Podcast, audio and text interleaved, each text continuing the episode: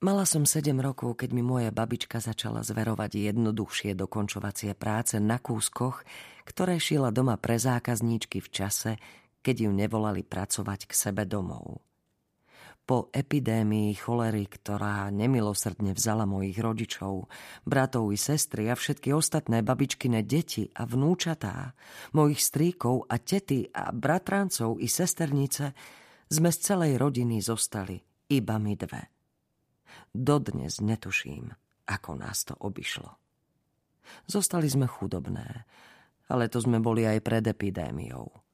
Naša rodina nikdy nič nevlastnila, okrem sily mužských svalov a šikovnosti ženských rúk. Moja babička a jej céry i nevesty boli v celom meste známe svojim výborným a presným šitím a vyšívaním, čestnosťou, čistotnosťou a dôveryhodnosťou pri domácich prácach, keď šli slúžiť k bohatým pánom, kde zvládali vykonávať aj úlohu komorných, ktoré sa starali o šatník.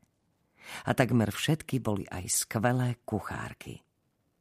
Muži pracovali ako nádenníci. Murári, nosiči, záhradníci.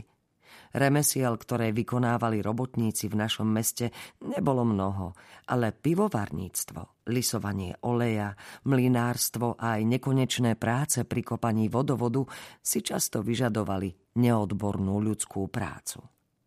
Kam mi pamäť siaha, Nikdy sme netrpeli hladom, hoci sme sa často museli stiahovať a potlačiť sa za čas v pivničných či prízemných priestoroch v starom meste, keď sme nevládali platiť nájomné v novších bytoch, kde bývali ľudia z našej vrstvy. Keď sme osameli, ja som mala 5 rokov a babička 52. Bola ešte mocná a mohla si pokojne zarábať na živobytie, keby sa naplno vrátila pracovať do rodín, kde šila od mladosti a zanechala tam dobrý dojem. No nikde by jej nedovolili vodiť si tam aj mňa. A ona ma nechcela nechať v niektorom z ústavov či sirotincov, ktoré viedli mníšky, boli síce aj v našom meste, ale mali veľmi zlú povesť. Aj keby chodila slúžiť len na pol dňa, nemala by ma zatiaľ kde nechať. A tak si povedala, že nás obe uživí iba šitím u nás doma. A veľmi dobre sa jej to darilo, lebo si nespomínam, že by nám v tom čase niečo chýbalo. Bývali sme v malom dvojizbovom pivničnom byte pánskeho domu v úzkej uličke vydláždenej mačacími hlavami v starom meste a nájomné sme si odpracovali – každý deň sme umývali vchod a schodisko až po štvrté poschodie. Babičke to každé ráno trvalo dve a pol hodiny. Vstávala za tmy a až keď upratala vedrá, handry a metlu, pustila sa do šitia.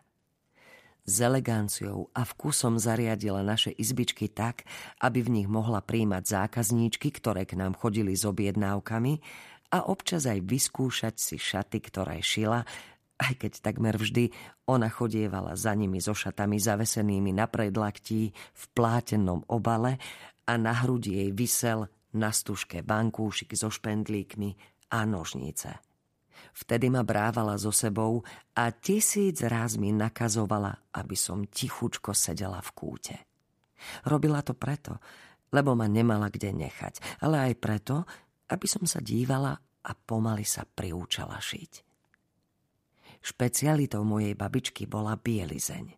Kompletné vybavenie domácnosti, postelná bielizeň, obrusy, plachty, ale aj pánske košele a dámske blúzky, spodná bielizeň, výbavičky pre novorodencov. V tých časoch len v niekoľkých obchodoch, aj to veľmi luxusných, predávali tieto kusy oblečenia už hotové. Našimi veľkými rivalkami v tomto smere boli mníšky karmelitánky, ktoré nádherne vyšívali. Moja babička však vedela ušiť odevy na každodenné nosenie, aj večerné šaty, saká, kabáty. Všetko dámske. A pochopiteľne v zmenšenej mierke aj detské. A ja som bola vždy oblečená vkusne, čisto a upravene, na rozdiel od iných malých otrhancov z našej ulice. No babičku aj napriek jej veku pokladali za krajčíročku, na ktorú sa obracali s jednoduchšími, bežnými vecami. Skutočné krajčírky boli v meste len dve. Súperili medzi sebou a šili pre bohaté dámy módne odevy. Obe mali salón a niekoľko zamestnankýň. Z hlavného mesta im chodili katalógy s modelmi a v niektorých prípadoch aj látky. Dať si ušiť šaty u nich stálo hotový majetok. Tá suma by nám s babičkou vystačila aj na dva roky pohodlného života, a možno i viac. Ako sedemročná som už bežne zapracúvala okraje. Tešilo ma, keď mi babička hovorila, veľmi, veľmi mi pomáhaš. A naozaj, počet kusov, ktoré babička za týždeň stihla ušiť, rástol z mesiaca na mesiac a aj zárobok, hoci neveľký, sa zvyšoval. Naučila som sa robiť ažúrku na prestieradlá. Bola to monotónna práca, ktorá mi dovolila snívať. Aj rebríčkový vzor, ktorý si vyžadoval viac pozornosti.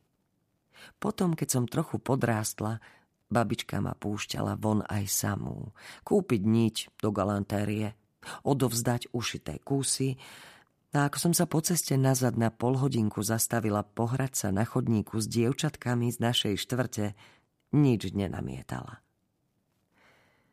ale nerada ma nechávala samú príliš dlho, keď niekedy musela celý deň šiť u niektorej zákazníčky a tak ma vodila so sebou s odôvodnením, že jej budem pomáhať. Bolo to pre nás veľmi výhodné, pretože aj počas tmavých dní sme používali sviečky či petrolej do lampy tam a nemuseli sme míňať náš. A na poludnie sme dostali obed, takže v tých dňoch sme ušetrili aj za jedlo dobrý obed. Oveľa lepší než naše zvyčajné jedlo. Cestoviny, meso aj ovocie. Niekedy sme museli ísť jesť do kuchyne so slúžkami. A niekde nám obed servírovali len nám dvom v miestnosti našitie.